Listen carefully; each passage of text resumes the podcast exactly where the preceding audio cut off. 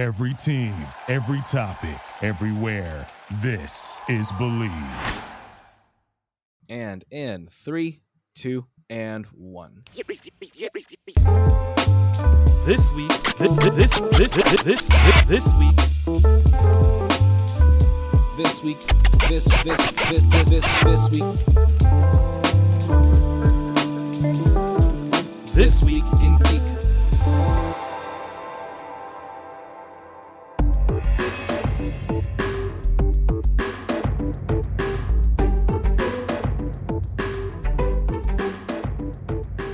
This Week in Geek, we talk about D C Studios, Pokemon, and Jump Festa. Hello, hello, everybody. Welcome to another week of the Believe in Overwatch. No, God. It's like I'm on autopilot. Yeah, I know we're not doing this, this, that, that, that show anymore. It's just, uh, we did it for three years and it's, it's autopilot for me. It's there. Oh, it's going to take me so long to get... I, I was doing so well. Hello, everybody, and welcome to another week of This Week in Geek, where we, we don't really talk about Overwatch as much anymore. Um, and I don't watch The League anymore because it's not on, and I don't have to anymore, which it was fun while watching it while we did it, but I can do other things with my time now. Um, yeah. How have you been, Kevin, in the interim? Uh, I have been uh, dying of a of, of the flu. Uh, oh dear! I, I caught it on Friday, uh, and uh, yeah, I've been suffering ever since. Uh, I had the brilliant idea of going to Round One on a Friday, and mm. yeah, I, I I clearly caught it from there. But uh, we had like there there are more like opportunities for me to die throughout the week, and I'm surprised that like you know it it started at the end of all of my like hangouts. And then it's like, hey, your family's coming over. How about we just like make you super sick now? So literally all the time that I spent with my friends, like I, I went to a Secret Santa exchange. I was good. Uh, went for a team bonding thing. Also good. Uh, survived, you know, hot pot in round one. Pretty good until I got home. And then it's like, OK, well, you wanted family time. No, you, you get to be sick. So I'm I'm surviving that right now. Uh, I'm a little congested. I have a cough. Uh, I'm just going to try to make sure I don't blow out your ears every two seconds. So, uh, yeah, that's what I'm going to I'm going to be doing. Um, on, on the bright side, I guess I watched four Fast and Furious movies in a row. Um, oh, wow. I still have to say Tokyo Drift is still the best. Um, I, there, there's nothing better than going back and, and watching those movies and realizing that Bow Wow is in it. And you're like, oh, wait. That's the reason why you watch it. You oh don't care God, about like I forgot. Yeah, Bow Wow is in that movie. Uh like Han is like introduced in that movie technically, but then like, you know, uh he, he doesn't make it to the end. So like it, it's just really weird cuz like I was like they they liked Han a lot that they brought him back for the other films and then they're like yeah, chronologically this is like the the third to last movie and I'm like what? Why would you give us that? But yeah, anyways, uh, did all that. And uh, yeah, just been reading manga and trying to get over this like congestion and dyingness.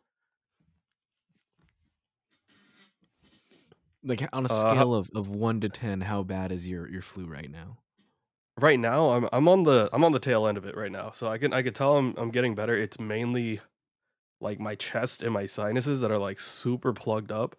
And like I have like massive brain fog, so like I could barely remember what I did earlier today, uh, and like I sweat like crazy. That's another like gross part about it. It's like I'll take a nap and then I'll like wake up and I'm drenched and I'm like, oh shit, now I gotta get up and shower, change clothes, and then go back to bed. So yeah, I, that's been a been a reoccurring thing for the past like three days now. So, um. I, I know that I have it I have it under control. So it's just a matter of like, you know, final stretch, getting a little bit more rest and like figuring out how to deal with the congestion part. And then once that's done, uh, should be good to go. Uh, how about you, Matt? How's your week? How's everything going on your end? It's kind of semi and it's weird weather in California. Like some days it'll be like super cold. And then the other days I'll be outside and it's like, huh, it's getting kind of hot out because we still have sun down here, as opposed to like other places in the country and the world where they have to contend with snow. So I feel very fortunate to be in California, where re- really like the coldest we really get is probably like, at least in Southern California, like the the mid thirties, honestly. um, yeah, that's that's pretty much it. That's I, I haven't really done anything significant. Um, it's almost time for for Crimbus, so that's that's pretty much it. Just waiting for that. Anyway, let's get into the news of the week. So, k- k- picking up from where we left off last time, we talked a lot about A I art and generation, um, and we talked about the guy who used a an A I um, thingamajig to create a book. Now, uh, turns out it's not just limited to small rinky-dink projects like that. Turns out that the um, There's there's some pretty big creators out there who are using A I to kind of fill in the gaps in their projects. Um, Kevin, what have you heard about this this little tiny uh, tiny little game called High on Life? I heard that the gun stalked you, and they all sound like Justin Roiland. Well, Justin Roiland and J B Smoove. J B Smoove, I, I, he's one of the other guns, but yeah, pretty much. Um, yeah. If you don't know, um, High on Life is a game that was created by Squanch Studios, which is Justin Roiland's company. Justin Roiland being the guy who, or one of the guys, in addition to Dan Harmon, who created Rick and Morty, and he voices Rick and Morty. Um, the game is, among other things, being talked about because it is a, a very interesting game with a lot of like Easter eggs and like really weird, like gross out humor or like high humor, stoner humor, um, very much in the same vein as Rick and Morty. Uh, there's a lot of Easter eggs in it. Like you can do, um, you can actually just in the game sit and watch a ninety minute movie. And I think there's multiple of those that you can do. Like you can watch T V and movies in just while playing the game. So that's something. Um, but the, uh, One of the, the the more controversial pieces of news about this game is that um, Justin Roiland used A I generators like MidJourney to create some of the art in his game. Um, the, I think in the protagonist's bedroom, you can see some posters in there that were, upon closer inspection, you can really tell that they were not created by people. They were created by A I just because it's it's got that characteristic, like very close to being what a human would design, but it's just missing the uh it's missing the, the under- hands. Pretty much. It's it's missing the understanding of what makes art art. Um so uh, allegedly they used uh, MidJourney to create some of those posters. Um they also used I think only one of them went through to the actual game, but they did use some form of A I generation to do some voiceover. So instead of hiring people to create art and to voice their characters, they just said, screw it, we'll just get a computer to do it. Um, and according to Justin Roiland, the reason why he did this is because um, he said, it makes the world feel like a strange alternate universe of our world, and we used it to come up with weird, funny ideas. Um, he also said that, I don't know what the future holds, but A I is going to be a tool that has the potential to make content creation incredibly accessible. I don't know how many years away we are, but all you will need it to be is somebody with big ideas. I don't like this. This is really dumb. This is really bad. And it's just... Justin Roiland's not, this isn't the first time that he's done something like controversial like this. I think he he got into crypto, into N F Ts a little bit. Um, I know he, people were kind of mad that he include had, uh, I don't know if he had fully, a full say in this because Warner Brothers owns his I P technically because they own Cartoon Network, but he was in the um the Space Jam movie with with Rick and Morty, which was kind of like, oh, you sold out kind of a thing. But yeah, I, I don't. This is just. It feels very soulless. And again, we we talked about it last week, where it's like, where is the value anymore of having? Well, I, I don't think we're at that point yet where we don't have the value of, of people in art, but it's just like, why would you not just pay somebody to do it? Like, gaming already has the that negative stigma of not paying its people well. It's got a lot of crunch. It's got a lot of et cetera, et cetera, et cetera, all, the, all this negative publicity. And I guess this is one way to kind of cut down on the number of man hours that are necessary, but it's not the proper way to do it, because at this point you are now just taking away people's jobs and also relying on A I programs that steal other people's art to make your really shitty art. Yeah, I agree. I feel like you you could easily hire somebody to make something weird for you.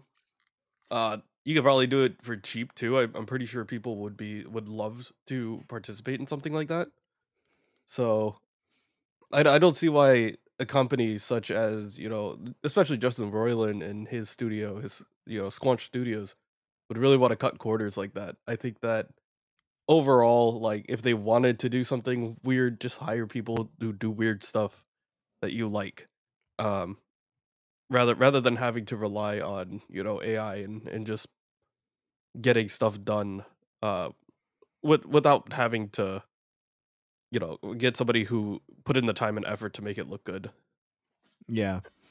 And I mean, I was I was kind of looking forward to giving this game a try, because I do like Justin Roiland's humor, and it looked like a fun and interesting game. It's gotten like very mixed reviews. Some people are, are complaining that it's it, like the humor is just over too a little too over the top. Some people are complaining that it's it's a boring game because there's not a lot of enemy um, variation, and it's it's just very samey once you kind of get the hang of it. Um, there are other people who very much enjoy the humor and the gameplay and all the Easter eggs you can find. Um, but just with this this whole A I controversy and everything, and like, I don't know, it's it's caused a lot of people to, to want to boycott the game, and I'm feeling like I don't really want to play it anymore because of the taint that A I has given it. And admittedly, it's it's a very small part of this game. It's just, but it feels icky. Yeah, I, I feel like it it's gonna. We're going to figure out how it plays through reviews and stuff like that. Like clear, clearly later down the line, we'll, we'll figure out if it takes away from the actual experience of the game, or if it's just like, you know, little things here and there. But once again, I would still much rather have a, a game that I know people put their time and effort into, rather than having to, to wait for something and pray that it, that it's okay, you know? Yeah. Yeah. Um, moving on to more just kind of stupid gaming news. Um, we we've talked about another to- topic that keeps just coming back, and I don't understand why gaming companies continue to try to push this. Is um, there's another collector edition that's coming out for um Diablo, and I mean, on its face, it looks pretty interesting. So for Diablo four, the limited collector's edition box sells for ninety-six dollars and sixty-six cents and only has fifty thousand copies available. Um, what it includes are a two-sided electric candle of creation with Lilith on one side and Inarius on the other, a Diablo four themed occult mousepad, a cloth map of Sanctuary, a pin of the Horadrim, the Diablo four Collector Edition art book, and two eighteen point five four inches by ten point seven nine inches matte fine art prints, one of Lilith and Inarius and another of Hell. Um, but you know what the, the game doesn't, not the game, but you know what the, uh, the collector's edition doesn't include, Kevin? Mm. It doesn't include the game. Uh. Uh. Why? you're paying ninety-six dollars and sixty-six cents. So pretty much paying one hundred dollars, over one hundred dollars once you probably factor in tax and shipping and everything. Um, you're paying one hundred dollars for a bunch of extra goodies, and you are not getting the game. Um, all according to Game Rant, all of the um, pre-purchase options for Diablo four are digital only.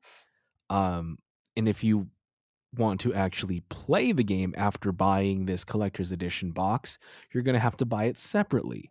You can buy the standard, digital deluxe, and ultimate editions for seventy dollars, ninety dollars, and one hundred dollars respectively. So you're potentially paying up to two hundred dollars at least to play Diablo four if you want to go all out on all of this stuff.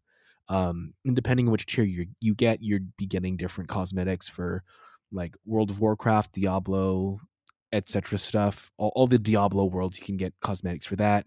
Um, early access, premium battle pass, um, special emotes, and tier skips. Uh, and here's where I, I think that Game Rant is just sucking on the teat of Blizzard a little bit too hard. Here's the quote from this writer, Eric Law. On one hand, it actually makes sense not to include Diablo four within the collector's box itself. Doing so allows players to choose which edition of Diablo four they wish to pre-purchase in conjunction with the collector's box. Additionally, it allows players to jump right into Diablo four rather than risk delays due to shipping, especially considering the game is purely digital anyway. Regardless, the price of the game and the collector's edition together is roughly the same as the physical collector's editions of most triple A games. That's Wait. just bullshit. Wait, so why don't you just include a game code in in the box? Am I dumb? Am I missing something here? Like, no, it, that that's that would make sense. That would make sense, right? Like, I'm yeah. not I'm not just dumb. No, no, that's that's what they used to do. That's what used yeah, to happen it, when you bought one of these special editions. You you were paying extra on top of having the game to buy all those physical goodies because you want to play the game as well as have all the physical goodies for it. That's that's the point. Yeah, and if it gives you the option to get more, you know, like currency or whatever, or like a specific version of the game, you just give them a code that gives them one or the other. Like, yeah, like like include the game, bro. Like, that shouldn't stop you from wanting to get it. Or if you, okay, if, if the best way to do it is if you buy the thing, if you buy the the the special edition, right? And you really want to push this, this is me being a marketing executive here. What you would do is you would say, if you pre-order it, we'll send you your game code three days in advance. You get to play Diablo for three days before the rest of the public does because you bought this edition. Genius. They there you go. You. You, you get that, and then like it, even if the collector's edition stuff comes in late because of shipping or whatever, doesn't matter. They still have access to it. They get they get it, yeah. and they can play it. So you're still playing the game. You, the, the, yeah. The, especially because it's digital. And again, we, I, I'm of firmly of the camp, and I know you are too, Kevin, of physical media, because if not, they can just yank away your content whenever. Like, they can stop providing support for it, and you. you no longer have this game anymore. It's it's getting us closer to the games as a service model, which is good for game developers because, or not game developer, yeah, developers and their companies, because they can just do whatever they want at any point in time and charge you money for it. But it's not good, I don't think, for gaming as an ecosystem and as a hobby as a whole. And I, I guess you, looking at it one way, for Diablo four, which I'm playing Diablo's advocate here, which is I, I don't believe this at all, but it's like, if you really had to look at it, you could look at this as, oh, you're just buying merch. This is just an extra merch purchase. But the fact that they're labeling this, though, as the um, limited collector's box to pre-order for the, in conjunction with the game's release, I think that puts a little bit of a uh, a bit of a different context to it. Like if you were just selling these, this like, like if you waited a little bit to release this and said, oh, hey, we are doing a, an exclusive five hundred or no, fifty thousand um, unit merch box instead of calling it a collector's edition box, then I think it wouldn't feel as bad because you're not marketing it or positioning it as a collector's edition thing that is coming out with the release of the game. Then it's just extra merch. You know, is that making sense at all? Yeah, just don't tie the collector's edition like name to it, if it, especially if it doesn't include the game itself. I, I really hope that this stops and that people just don't buy these things, because the only reason I think that these things keep happening is people do keep buying them. And if people stop buying them, like it's it's voting with your dollar. If you don't buy these things when companies release them, then they're not going to sell. Then when it goes back to the marketing departments and the finance departments and whatever, and they look at, oh, this didn't sell, why is it not selling? Then they are forced to react to how consumers are spending their money. And if consumers aren't spending their money for collector's editions without the games, then maybe they'll start putting the games back in the collector's editions. One can only hope. Anyway, let's talk about Riot, Kevin. Riot is Ugh. the Riot is the company that gave us League of Legends, which congratulations on Riot to uh, to winning uh, the Game Awards for their adaptation of um, Arcane. Arcane. That's what it was called. Yeah. So they won. They won the Game Awards for Arcane. Um, not that that's what we're not gonna. We're not talking about that though. Right now, we are talking about um, Riot's League of Legends deal with F T X. And F T X, if you need a refresher, is the cryptocurrency exchange company that used to be run by Sam Bankman-Fried after he was, or not after, but it was run by Sam Bankman-Fried until he was arrested for fraud and money laundering charges, and the whole company went kaput. Um, but apparently, uh, and I didn't pay attention to this because I hate crypto, um, but back in twenty twenty-one, Riot and F T X signed a multi-million dollar deal of tens of millions of dollars uh, for some sponsorship deal with F T X and Riot. Um, the deal, according to Web three, is going just great. Um, the deal was supposed to run for seven years and involve F T X making substantial payments to Riot, starting with twelve point five million dollars for the twenty twenty-two calendar year and escalating to twelve point eight seven five million dollars for twenty twenty-three and so on. So far, only six point two five million dollars of that twenty twenty-two sum, so about half, has been paid, and there is almost zero chance Riot will ever see another cent. So the company has filed a case with bankruptcy court in Delaware, seeking to have the rest of the sponsorship deal nullified. Um... And I can I don't see how that won't be nullified. I really don't can't see, because F T X is is gone. It's it's bankrupt. There's there's no money there. So I can't really see how any judge would, unless there's there's some weird legal stipulations.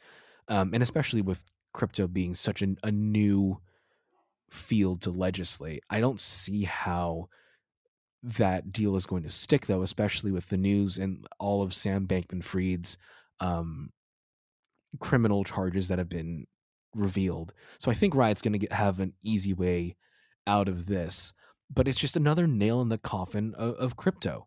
It's it it doesn't work, and all these companies that have invested in it and have invested in these kind of new wave forms of of currency or, or content, including N F Ts and stuff. It's like, we all told you this was stupid before. And I understand how companies need to try to diversify and invest and explore new technologies. But like with crypto and with N F Ts, it's like every, everybody and their mom could see that this was a bad idea. Like there, there was no way that this made any sense, and the fact that they doubled down so hard and made such expensive deals with this is, it's kind of a we told you so moment. So here's um here's what I believe Riot's statement is. I, I think this is Riot's statement on the uh, on the matter. There is simply no way for F T X to cure the reputational harm already caused to Riot as a result of the highly public dispute wrought by the debacle preceding F T X's bankruptcy filing. F T X cannot turn back the clock and undo the damage inflicted on Riot in the wake of its collapse. Um, and then another, another comment. Prior to and through this media firestorm, Riot's image and reputation to its cons- customer base remain inextricably linked to F T X through its former C E O, Mister Bankman-Fried. Media outlets and Twitter commentators splashed images of Mister Bankman-Fried playing League of Legends, Riot Games' game, at the same time that F T X was crashing. Mister Bankman-Fried is famous for his affinity for the game. He is well known among investors to play League of Legends during meetings. He acknowledged on Twitter that he played a lot more League of Legends than you'd expect from someone who routinely trades off sleep versus work.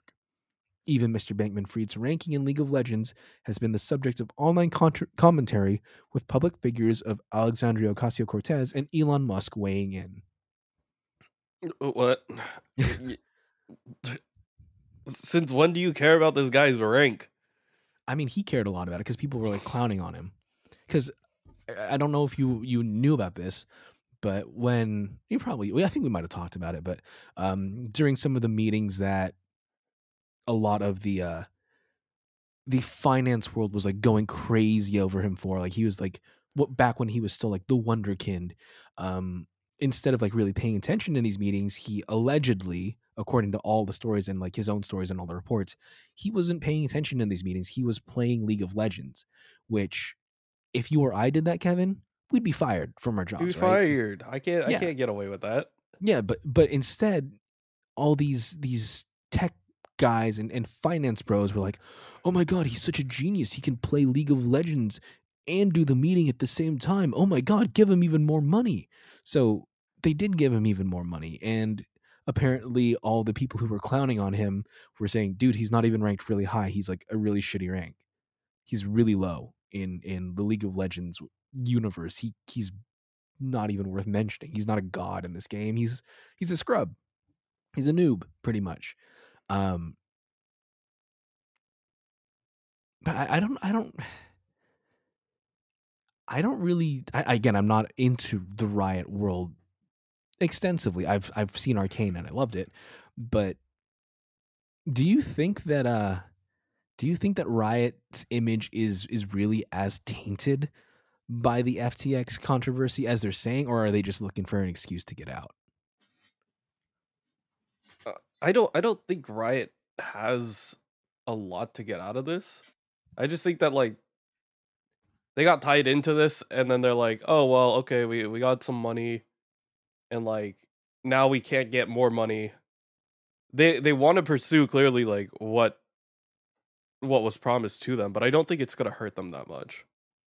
Like they're still gonna be Riot at the end of the day. Yeah. Like, at the end of the day, they're still gonna have League of Legends, they're still gonna have Valorant, they're still gonna have like they're they're working on their like fighting game too right now, so they have a lot of projects up ahead. So I don't think that they they're the ones hurting more than like they they just wanted the money off of what they were promised. Mm-hmm.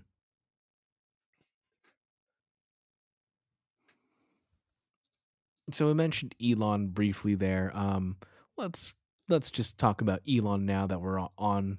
on the topic of, of, of shitty folks doing shitty things. Um, so more recently, Elon has been making a lot of polls on the internet. Um, he recently banned a couple of journalists and he said, Hey, um, what should we do with these journalism bans? Is it, did I ban them for too long, too short? Should I lift the ban immediately? Um, I will abide by the results of this poll. Um, And then he did another one recently that was, um, should I step down as the head of Twitter, or was it C E O of Twitter? Yeah, should I step down as the head of Twitter, saying that he would promise to abide by the results of the poll over the weekend. Um, and fifty-seven point five percent of people responded yes. Um A bunch of the, the conservative side of Twitter had a meltdown saying, oh, these are all these are all just bots. We don't really want you out. Like, I know one of the uh, the ones that was trending was little murder baby Kyle Shittenhouse. Um, was saying, "Oh, we don't. That, that's not real. That's all. That's all bot accounts. A majority of, of Twitter users love you, Elon. We we don't want you to go. Don't don't don't don't go away because of this poll. The results of this poll." Um, but a- anyway, so people want Elon out. Like, I don't think that's really much of a surprise that most of the Twitter users are don't feel that his leadership has been good for the platform. They don't think that the things that he's done have done anything to improve online discourse. If anything, he is actively harming any sort of like measured, reasonable discussion online. I think that's pretty universally acknowledged at this point, unless you're one of those crazy Elon stans. Um, another thing is that Tesla's board is getting very, very nervous and upset with Elon because he's not doing his job as head of Tesla anymore. He's focusing pretty much all of his time on trying to make Twitter profitable. Um, they're, they're, the investors and the board are worried that he's using Tesla's money and stock to try to fund what to fund Twitter's survival. Uh, Wedbush tech analyst Dan Ives believes the acquisition was the most overpaid in history of the tech space and argues that Musk is using Tesla to fund what could be four billion dollars per year of red ink at Twitter. Um, but I think, and what most people are looking at now, is that Elon is just absolutely bored out of his mind of Twitter. It was probably not what he thought what it was going to be like to, to run this company. He thought he could waltz in and everyone would love him. Um, it looks like he's trying to find a way out now, especially with the, this poll coming in. So we, uh, I mean, there's not a lot much to the story besides that he put out that poll and people voted him out. Or, and we're seeing if he will actually do that. I doubt it. I think he's maybe going to linger for a little bit longer and then maybe step down. But I think in in the grander scheme of things, his time as head of Twitter is hopefully going to be at an end. I don't know who's going to take over after him. I don't know if he's just going to destroy Twitter on his way out just so that no one else can have it, which seems like a thing that he would do. But that is the the latest Elon news, and I, I just I'm tired of Elon news, but it because it affects my job. Everything he does affects like my work, because when he does something stupid, like companies are not advertising or not posting on Twitter, or people are like, "Oh, I'm going to leave the platform," and it's like, "Oh my god, now I have to find a new platform to work on," or whatever. I don't want to have to learn Mastodon. I don't want to have to learn Hive. Please. Please stop, Elon.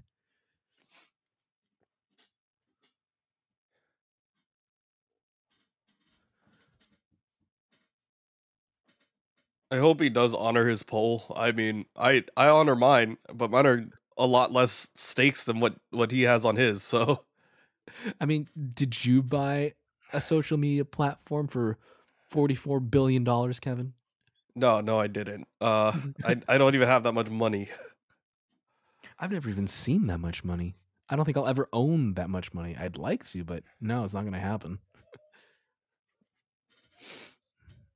Do you think he's actually going to step down, or is he just clowning and trolling again? Like I think he, I think he's clowning and trolling, even though he, he says, "Oh, honor, whatever." But I, I do think that, you know, they're all saying like, you know, fake votes, whatever. But at the same time, it's like, You you you put out the poll, bro. That's that's that's on you. That was that was not us. Uh oh, he also he also put out a, a tweet. I think it was either yesterday or today, where he's like, "The people who want power are those who least deserve to have it," and everyone said the same thing. It's like, dude, you this is so tone deaf. You literally bought Twitter just as a vanity project. Like, it, it, he's so stupid. Like, people think he's a genius, but he's not. He's he's not that smart. He just has money. Yeah, you could just put his name on the on the cars, and that's it. And then finally on our, uh, the last of our, our weird heads of companies kind of thing. So James Gunn has been getting a lot of backlash from the comic book community as a whole, more specifically the D C side of things, because with all the changes that he's making, a lot of fans are, are kind of upset. Um, he, of course, along with Peter Safran, are going to be in charge of the future of D C Comics films, and among his first actions were to pretty much axe the Snyderverse. Um, so Gal Gadot's time as Wonder Woman is coming to an end. Um, Ben Affleck's time as Batman is coming to an end, although he is in talks to direct a film, so not starring in it, but directing. Um, Ray Fisher is not going to be coming back as Cyborg, although that was always kind of dubious. We don't know what's happening with the Flash movie. Um, Henry Cavill, who was supposed to be returning as Superman, is no longer going to be coming back as Superman. Um, Dwayne Johnson unfollowed D C Comics and unfollowed a lot of things and is not coming back as Black Adam. We don't think we're going to get another Shazam movie. We're not sure about that. We're not even sure if this current one's going to be released. Um, and if it does, we don't know if it's what's going to happen there. Um, Zachary Levi said he he's unsure of the direction that things are going to happen, but he, he at least he says he has hope that we're going to see something of Shazam in the future because he's friends with James Gunn. I don't know. Um, but a lot of people have been taking to the internet to call for James Gunn to be fired as the head of D C Studios. Um, and his comment is, one of the things Peter and I were aware of when we took the job as heads of D C Studios was a certain minority of people online that could be, well, uproarious and unkind to say the least. Our choices for the D C U are based upon what we believe is best for the story and best for the D C characters who have been around for nearly eighty-five years. Perhaps these choices are great, perhaps not, but they are made with sincere hearts and integrity and always with the story in mind. No one loves to be harassed or called names, but to be frank, we've been through significantly worse. Despite outcry, will never, oh, disrespectful outcry will never ever affect our actions. We were aware there would be a period of turbulence when we took this gig, and we knew we would sometimes have to make difficult and not so obvious choices, especially in the wake of the fractious nature of what came before us. But this means little to us in our com- in comparison to our jobs as artists and custodians in helping to create a wild and wonderful future for D C. Um, it, I will note that James Gunn has been pretty successful in so far in D C. He did the Suicide Squad, which was, I really enjoyed. And he did Peacemaker, which I don't think anyone expected to be as good as it was. Peacemaker, I think, was a very fun show. Um, and everyone was saying, oh my God, it's, it's going to be terrible until they saw it. And it's like, oh no, this is really good. Like why, Why have we not had more content like this? Um, so I think it's it's a double-edged sword with what James Gunn is doing, because he does have a, a proven track record with D C properties, but he's taking away what so many people were still excited to see. And and yes, Wonder Woman two or Wonder Woman eighty-four was garbage. Um, a lot of people made fun of the the Justice League and, and Batman v Superman for being so dark and weird and and whatever and and excessively melodramatic, but I mean that that's what separated, I think, D C from Marvel, is that D C went the dark route when Marvel just went, oh hey, happy funny jokes all the time kind of a route. And I think that's probably what we're gonna get from James Gunn from here on out, just very very Marvel-esque. Um, especially when we were like so excited to have Henry Cavill back as Superman. So that's what's going on in the, the comic book side of things. Yeah, I, I heard about this, and I, I do agree with the the main sentiment here that it, it it feels like, you know, how D C has always taken a really like dark turn uh, when it comes to their like cinematic universe. There's a lot, it's a lot more serious. Yeah. Um, and they're, they're saying with James Gunn, both like the Suicide Squad and Peacemaker were, were great, like projects on their own. And they are like hilarious in their own right. Um, but they're afraid that it's going to be too Marvel-esque now, where it's going to be like there's jokes all the time. There's not enough of like a serious tone or or like uh I, I guess like everything will have to be played up as more of a joke rather than like for the sake of entertainment, rather than it following like the original story of what they were yeah. trying to do. And I, I understand where people are coming from uh, on both sides. So um, yeah, I, I'm interested in seeing where this goes, but uh, we'll we'll see what that ends up turning into and uh, what it ends up bleeding into into the future, you know? And we're, the thing is, we're seeing a lot of like concept art or like leaked story uh, concepts for what could have been if we were going to go the route with the, the Snyderverse that was already kind of been established.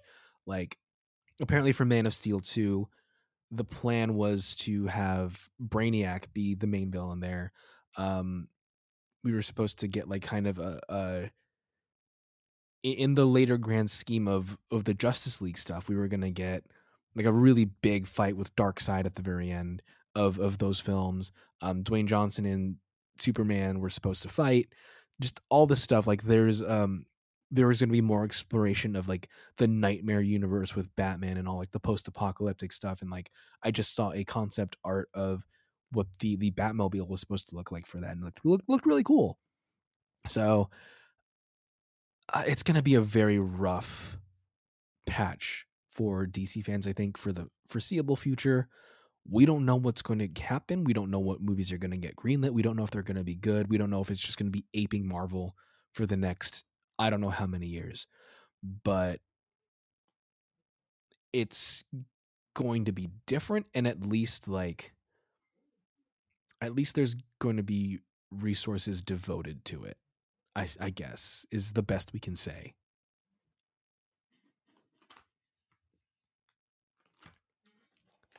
So in addition to saying goodbye to all these superheroes, we are going to say also goodbye to Ash and Pikachu, which I was, and we've talked about this a couple weeks ago, but I, I was expecting Ash and Pikachu to be part of the next season of the Pokemon cartoons, but apparently now, like, not at all. Like Ash and Pikachu are just just gone. They're they're not going to be in it. Is that is that right, Kevin, or am I wrong on that? So, uh, for for how it's supposed to work is, um. In in the new one that's gonna really highlight uh, Paldea, which is the third or the God, what what are we on? We're on Gen nine, um, the ninth generation of Pokemon. Third squared. Uh yeah, we're supposed to have um, Ash like become the champion and now like bring in these new characters into this new into this new world of Pokemon. So he is like the champion. He's allowed to retire. He, he's Him and I think Go are also supposed to be older. So um, those are characters from uh, Pokemon Journeys. So um, yeah, their their journey is over. Like they they are considered like champions. They're they're willing to do whatever they want, but they no longer need to uh, to to run their run the gauntlet anymore. They they've proven themselves and uh, can now show show off and, and do everything that uh, they want to do in in the post uh, in the post champion's life, you know. So um, they're going to be around. They're just not going to be the main character. Okay, because what I was seeing from like the updated series promotional art is that I think we we in in the previous released art we saw Ash and Pikachu on the um on the poster.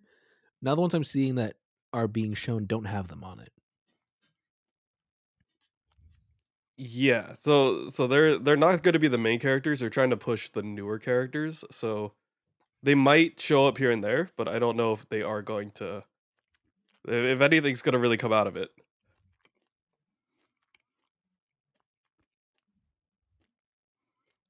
How often do you think we're ever going to see a reference or an actual like appearance of Ash and Pikachu?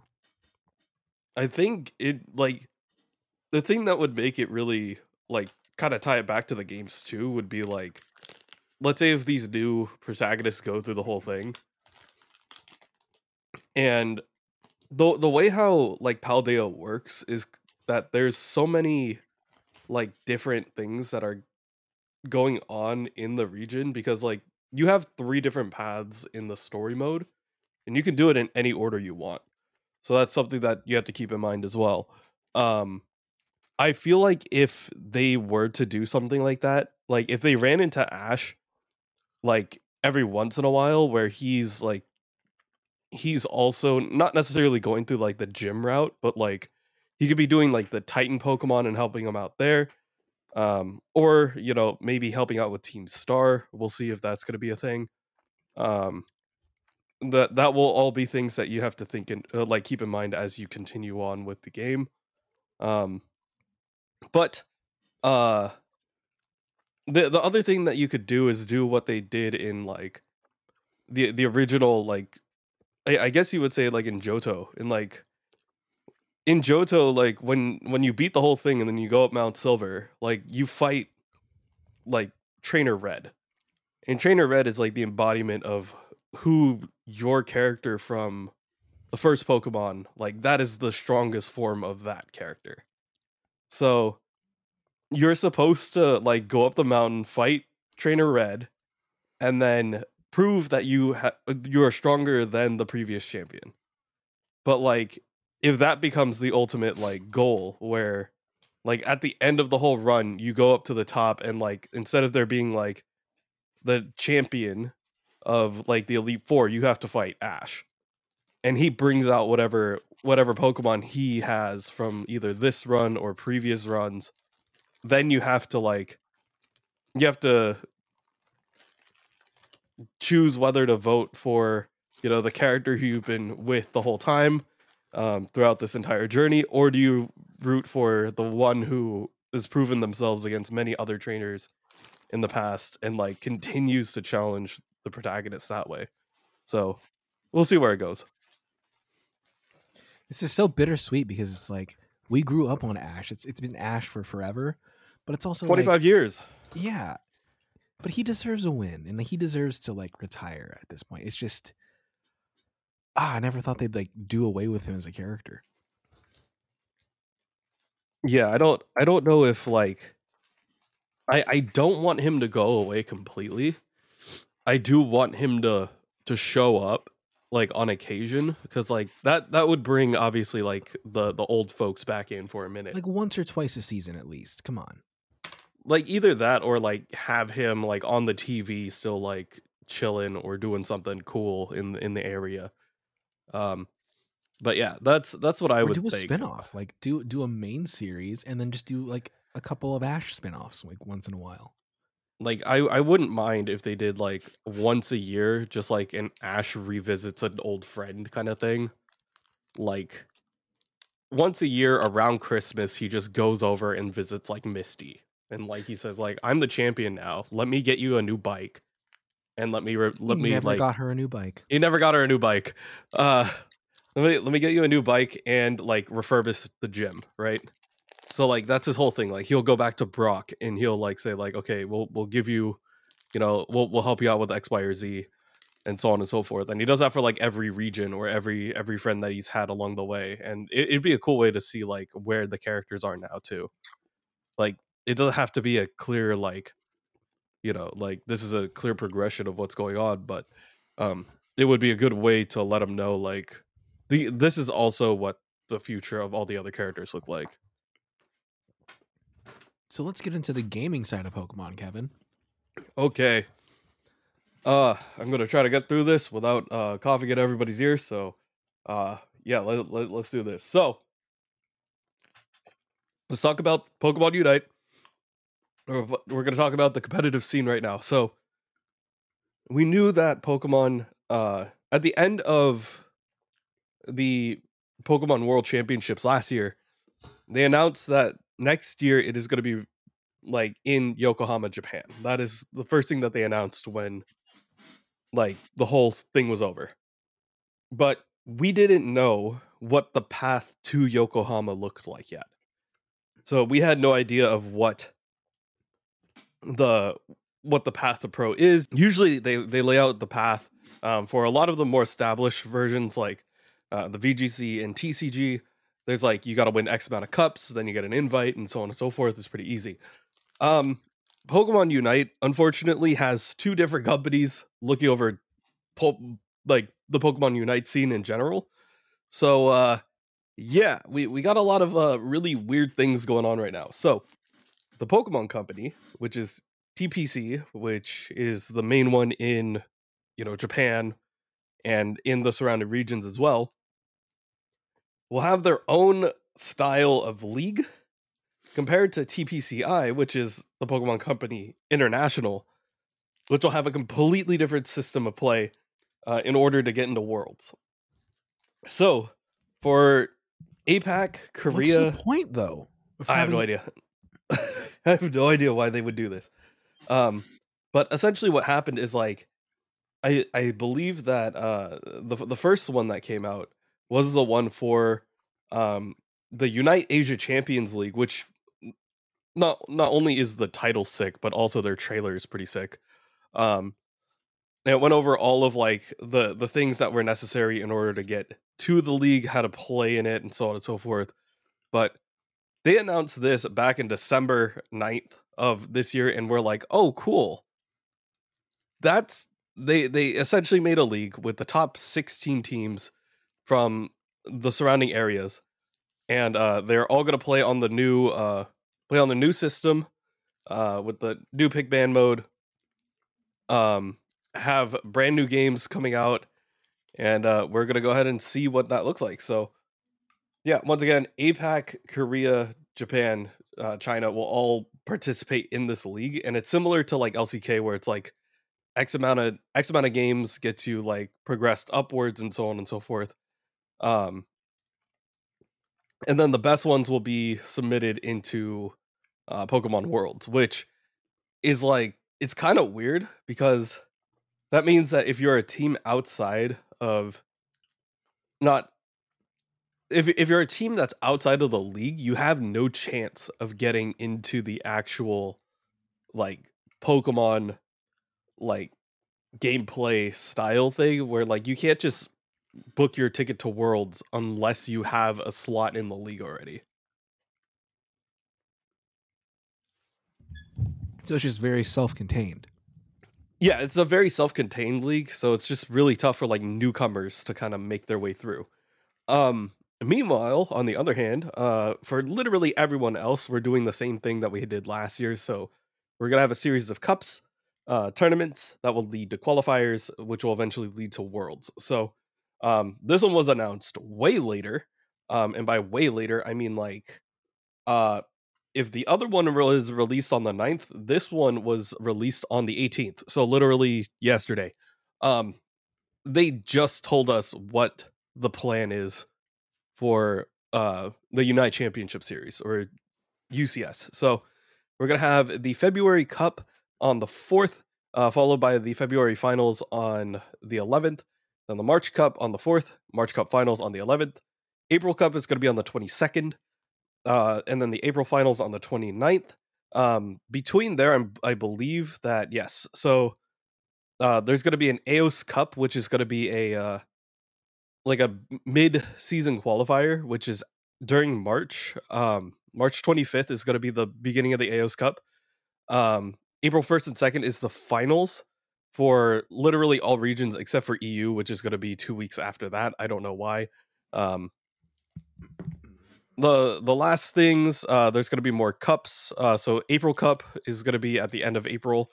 May Cup is going to be the thirteenth and the twentieth. And then uh, for June, this is where you get closer to regional championships. Uh, we start the regional championships on the third. Uh, the regional regional finals will be... Uh, in June, um, like mid-June, and then that will eventually lead us to Yokohama, um, which will be in August. So, yeah, it's going to be really weird. Um, the the reason why I say this is weird is usually they give us these dates. Um, it does take a long time for a lot of uh, players to really get in line and figure out where they want to go. Um, and the cool thing about this series, which I like, is it's open to everybody. Um, you have a lot of teams that, you know, have made their name and have worked really hard to get there. Um, and it was really tough, especially in N A. Um, if you guys have ever watched Pokemon Unite, there was a team called uh, that was called Team T T V. They eventually got signed on by Gaming Gladiators, so they ended up becoming G G. Um, but they were the best N A team in terms of uh, position and um, and ranking. But because they didn't win in the last um, in the last A O S Cup qualifier, they essentially got D Q'd, even though they had the most points out of everybody in the entire league. So they they got disqualified for not, or like they couldn't make it in, even though they won the most tournaments in the past, which totally goes against like kind of what they were initially trying to do. So it it was super super awkward for them. But in order to make it um, more fair for everybody, what they're going to do is uh, they're going to once again do all this, but they're also going to add um, more slots for teams to participate during the finals. So towards Yokohama, when we actually start getting to Japan, Um, they are going to open up the number of slots that are available for teams per region.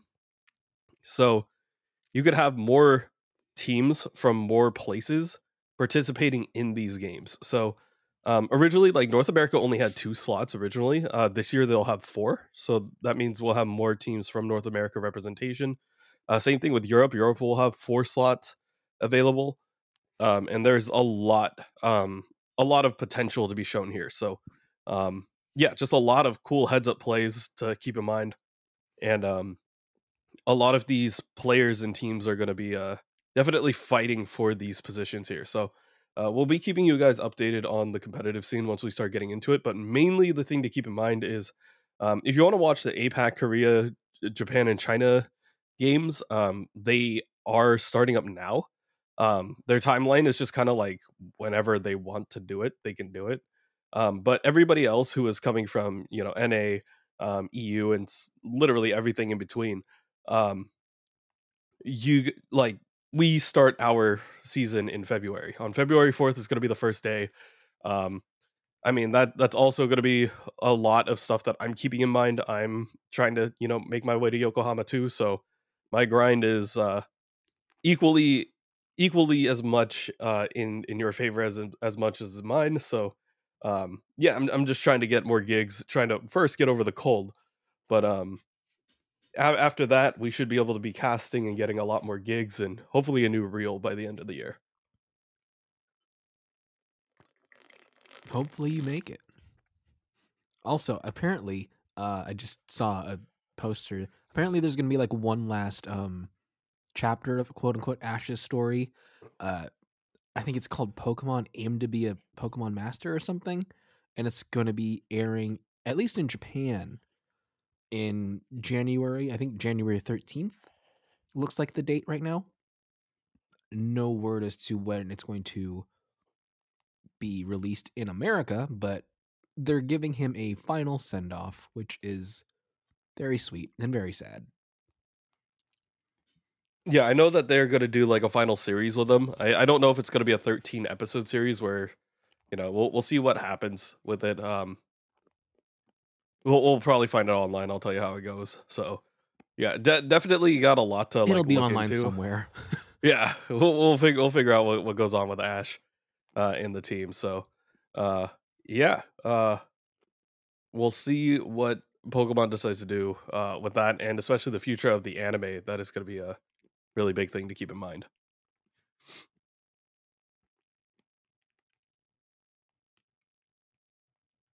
Okay, uh, let's move on into the weeb stuff. Uh, th- this was actually kind of a big weekend. Um, besides me dying on the couch, I actually kept tabs on what else was going on in uh in in uh in Shonen Jump. Uh, there's an annual event called Shonen Jump Festa, which is a uh, kind of a big wrap-up party at the end of the year for Shonen Jump, where uh, they kind of give out, or they kind of make announcements about future anime um, and things that they have on the horizon for the next year. Um, usually it's also a, a big time for like festival stuff where they usually go out and they have like a bunch of like the people who sing the openings come out and perform. Um, and it's just kind of a big event, but um, I was just keeping tabs on what was what was going to be going on there. So, um, yeah, uh, let, let's go into let's go into what exactly is going to be announced. So, um, I know that this is going to be there's a long list. There's a lot of stuff that's coming out. I'm only going to try to highlight some of the bigger ones. Um, so I don't I don't bore you with the entire list. But um, if there is something in particular, make sure to keep in like keep tabs on Jump Festa and what they do announce. Because most of it is going to be stuff that is happening throughout the year. So uh, I will I guess we uh, go go straight into it then. Uh, let me find the tab. Okay, so first, uh, the big one, uh, Jujutsu Kaisen Season two will be arriving in July of twenty twenty-three, which in other words means uh, summer. We're going to have J J K two in the summer of next year. Um, Spy Family will be returning with a Season two as well as a movie in twenty twenty-three. So, um, yeah, Spy Family definitely has one of the bigger pools in... Uh, in the Shonen Jump like fandom right now. Um, so I, I'm happy about that. Um, I'm reading the manga. I'm trying to keep up. Um, but yeah, um, more in season two, which means more stories and then a movie. I don't know which part of the movie we're going to get, but, uh, which part of the manga is going to be the movie. So we'll, we'll see what ends up coming out of that. Um, Blue Exorcist is going to be returning with a third anime trailer. We still don't know when that is going to, gonna actually be released, but they gave us a new trailer for that. Um the Black Clover movie got a new trailer and uh the reveal of the theme song, um so if you are interested in Black Clover, that's coming. um Unlock Undead is also being adapted into an anime, um that is about a girl with terrible luck meets a guy who wants to die because he's immortal. Um so he he hangs out with her so he could try to die, but and then she doesn't want to do anything, but like he could absorb it, so it doesn't matter. Um, so that that that's what's going on there. Um, if you happen to be in Japan, uh, Hero Academy is getting another stage play. So in other words, if you want to go see Hero Academy done on a stage, uh, you could go see the fourth iteration of that. That sounds um, wild. they they do that a lot. They they have a lot of like stage play adaptations of of like anime and manga. I don't I don't know how they do it, but like I'm surprised that they don't bring it over like. Overseas. I think people would want would want to watch that. I mean, like, if people will show up for the Harry Potter one, like, imagine how many people will show up for like a Naruto one. If, I mean, if it actually we went out like that, the, we tried with the Spider-Man one, but that went terribly. Yeah, uh, I mean, y- yeah. So we'll we'll see how it goes. Um, let's see, where were we? Oh yeah, Kaguya-sama: The First Kiss That Never Ends, the movie. I know that's a that's a that's a mouthful. Um. It was originally released in Japan um, in December, which is literally like right now, towards the end of the year. Um, it literally just came out in Japan. Um, but in the States, it is supposed to come out around Valentine's Day, which uh, will will just solidify the fact that I don't have a date and I'm going to go see this alone anyway. So um, this this is the movie to go see. Uh, so I'm I'm going to be keeping that in mind. But they said that they have um, a new ending theme. Uh, the opening theme is going to be done by Masa, uh, Masayuki Suzuki, which is the most swagged out sixty-five year old you'll ever see. Um, he's he's like he's sang every single opening for Kaguya-sama: Love Is War ever since season one. Um, and like I just hope that if I ever get to his age, I could I could still pull off like a permanent stash like that. Like that's that's just something. Like he he's a he's a cool dude. Um, but essentially they they revealed the ending. Um, and like the, they're going to release an album with it. So that's going to be really cool to think about. Um, so yeah, Kaguya-sama: The First Kiss That Never Ends movie coming to the States in February. Um, we'll be keeping that in mind. I'm probably going to, I'm definitely going to go see that. So, um, moving on, Doctor Stone season three finally got a trailer. So we're going to be finally hitting the seas. Um, and there's going to be a new theme song. I believe it's called Treasure, uh, which is very fitting. Um, so we'll see how that goes. Um, and then Hell's Paradise and Marshall of Magic and Muscle are both going to be coming out in April of twenty twenty-three. So in other words, the spring season of twenty twenty-three. So we'll be keeping that in mind um, as we approach the, the new year. So um, in a, in a quick recap, uh, we're going to have Kaguya in February, Hell's Paradise and Marshall in April. Um, there's announcements for Blue Exorcist, Spy Family, uh, Black Clover, Unlock Undead, Doctor Stone, uh, that will be coming out sometime in twenty twenty-three. Um, and then uh, J J K will be coming in uh, the summer of twenty twenty-three. So we'll be keeping all that in mind as we uh, get closer to like the actual dates of release. But um, yeah, it, it's going to be definitely an interesting season um, as we get into the next uh, year of anime and, and whatnot. Um, we're going to go into the manga recommendation of the week this week. Um, this week, I'm actually going to recommend a manhwa, which if you guys don't know what a manhwa is, it is like a Korean version of a manga. Um, but it's originally I learned something new. Well, yeah, I learned about this like a, like a while ago. I, I've, it's been really popular with like the app Webtoons and stuff like that, where mm-hmm. it's like on your phone, it's like a, a version of a manga or a comic that you could absorb by constantly scrolling up. And like, essentially it's like a one super long page, like phone format kind of um, comic book kind of storytelling form. And um, it's really popular just because it's really easy to read for a lot of people. And um, yeah, I, I was recommended a manhwa a while ago. I mean, Um, if anybody has read Solo Leveling before, um, that is also a manhwa. Um, it takes me a little bit of time to get used to it, but um, yeah, essentially manhwa is presented like a manga, but it reads left to right. So you have to, it opens left to right. So um, it it is something that like when you do get it in your hands, you're like, wait, this is like I look at it. And I'm like, what? This is backwards. And then other people were like, wait, no, it's a manhwa. So it is from left to right.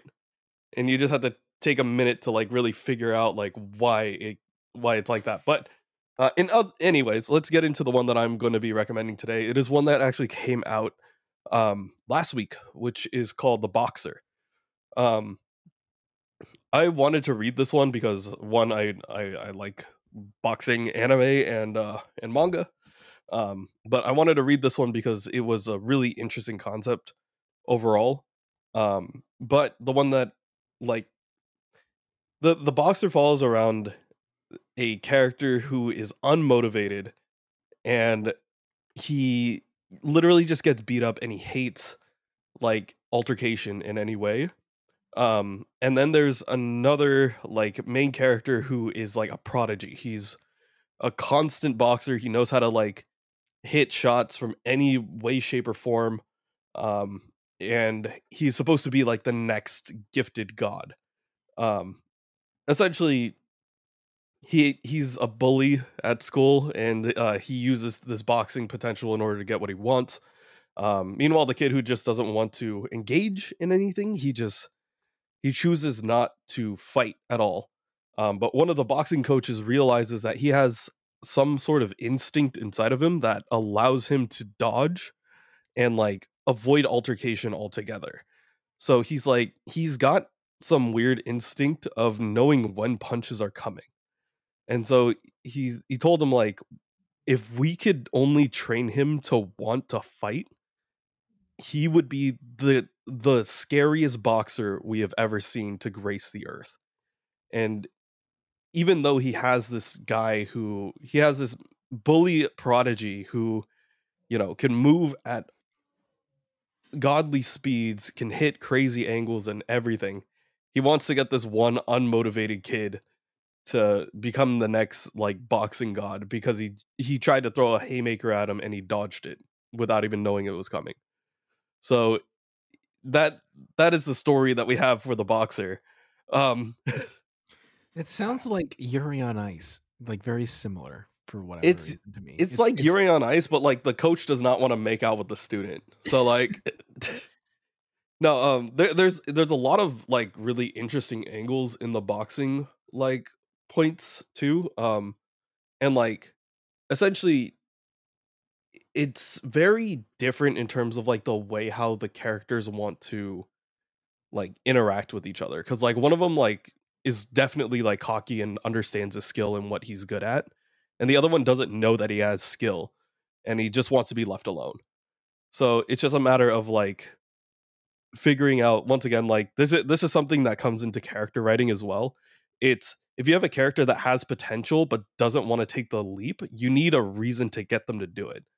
So there.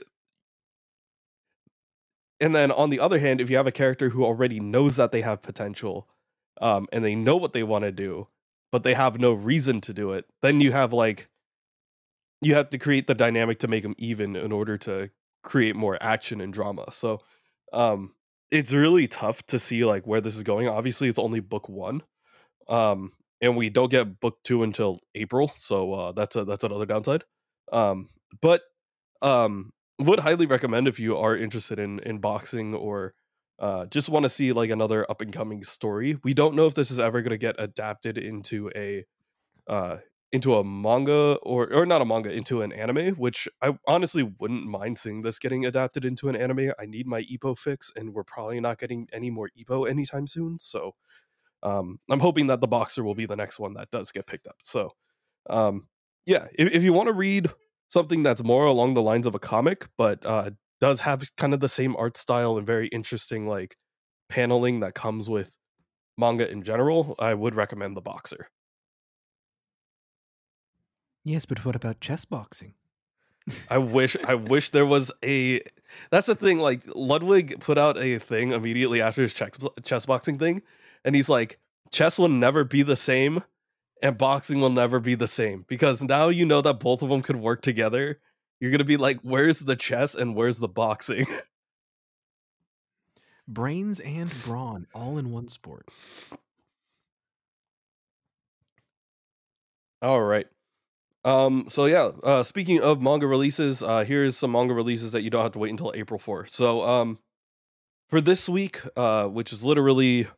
on the twentieth, we're going to be having Alice in Borderlands four, um, Blue Lock four, and Kaiji four. Uh, lots of number fours today. So, um, Alice in Borderlands May four the fours is be with you. Yeah, it, if if you guys want to have, you know, the fourth installment of uh, Alice in Borderlands, once again, uh, season two of the show uh, for, of the Netflix show is going to be coming out on December twenty-second as well.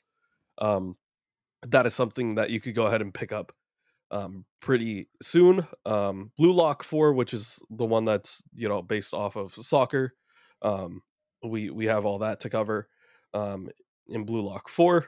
Um that's coming out, and Kaiji four is about gambling, um one of the original Squid Game uh spin-offs, or I wouldn't say spin-offs, it's like kind of the original like death game uh gambling with stakes kind of kind of manga. So um it's finally being brought over to the States, so Kaiji number four is coming on the way. Um, next week is the two days uh, after Christmas, which is going to be the twenty-seventh. Um, on the twenty-seventh, we're supposed to get um, Berserk Deluxe Edition twelve, which is one of those big boys. If you've never seen one of the Berserk Deluxe Editions, uh, they are thick, they're crazy heavy, um, and they have a three in one, so they're like three volumes in one. But uh, they are extra big print, so if you do want to see like somebody getting their like skull bashed in on like a really big piece of paper, uh, that is the one to do it. Um, they are also like leather bound, so they're just very nice quality books. Um, and then uh, the other one that I'm keeping in mind is Thus Spoke Rohan Kishibe two. Um, for those of you guys who don't know, um, Thus Spoke Rohan Kishibe is based off of a character from JoJo's Part four. Um, Rohan Kishibe has the ability called Heaven's Door, uh, which is the ability to uh, write on your like write on somebody's like soul to give them a specific uh, either ability or thing that they have to obey. Um, but for the most part, this doesn't follow the main story of JoJo's. It's kind of what Rohan is doing in his downtime to learn about the world around him. So um, it, it doesn't necessarily, it's not always about like, oh, I got to go fight like the big bad guy. Sometimes it's just like, it, there's a, there's a guy who like runs a shop, and he's like, uh, hey, uh, I want to get abalone off the side of the coast. Do you want to go? And he'll be like, yeah, sure. Let's go get abalone. And then like weird JoJo stuff will happen. And then he'll just be like, okay, we got the abalone, but that was weird. And then he just writes a, he writes a comic about it. Like that's his whole thing. So that's, that's an adventure, I guess. Getting that's abalone. A whole story. I, I'm, I'm not even kidding.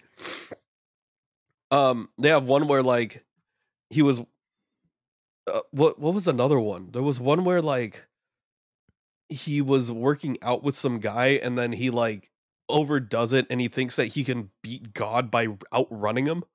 So he starts like racing Rohan, and they start running, and then he starts running backwards, and then he runs so fast that even he outruns the treadmill, and he runs out out the side of the building, and he like dies. Like that. That's it. Like it's just weird shit that happens. So it doesn't have to do with JoJo's in general. It's just weird things that happen to a side character, and he's just reporting it.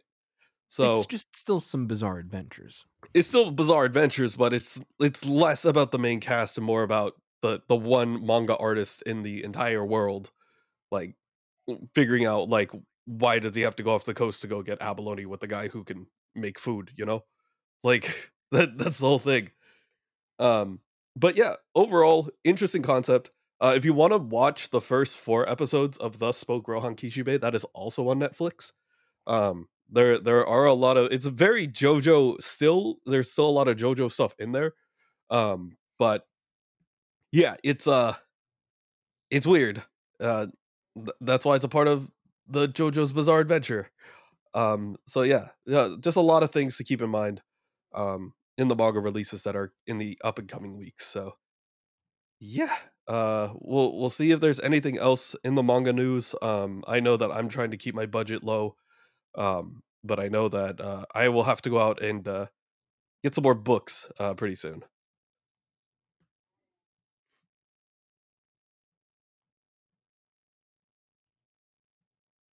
It's that time of the week. It's it's Kevin advice time. Uh don't get sick. Don't don't don't go outside. Don't touch anything. Uh if you get sick, just just curl up in a ball, cry, and pray that like you'll you'll get out of your system. Uh See, this is why I'm so grateful that I don't have to leave my house for work. Yeah, I, I went outside. I literally went outside like three times last week, and I was like, yeah, that's that's too much. I I didn't expect to like actually get full blown sick, but um, it's it's been a while since I've like I don't I don't think I've been sick like bad for a while. So it's uh I, I guess it's the first time for a lot of things. So it's gonna be really interesting to see uh if I survive things in the future. Um, but yeah, don't don't if if you do get sick, just play it nice and nice and slow. Uh, and uh, don't. Don't die. Be be be good. All right, everybody. Well, thank you for tuning in with us this week. I don't, be- yeah, well, we won't see you until after Christmas. So hopefully, y'all have a good Christmas. If you celebrate it, happy Hanukkah to all of our our Jewish listeners out there. Um, I don't know when Kwanzaa starts, but if it starts within that time, happy Kwanzaa. Um, I. I Uh, unfortunately, I don't know if our Muslim followers are going to have any holidays in this period of time. Is it Eid? Or is Eid before this? I'm not sure. I apologize for not knowing. But whatever holiday you celebrate, happy holidays this time of year.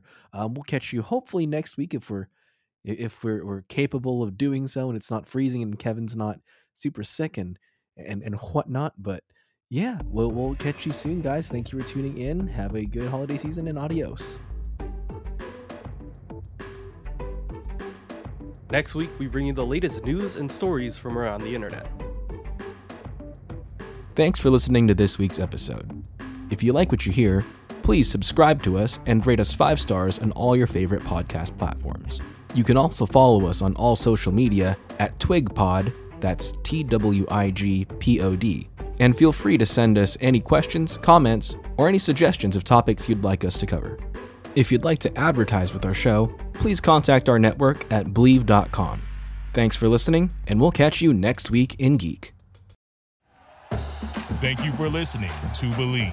You can show support to your host by subscribing to the show and giving us a five-star rating on your preferred platform. Check us out at Believe dot com and search for B L E A V on YouTube.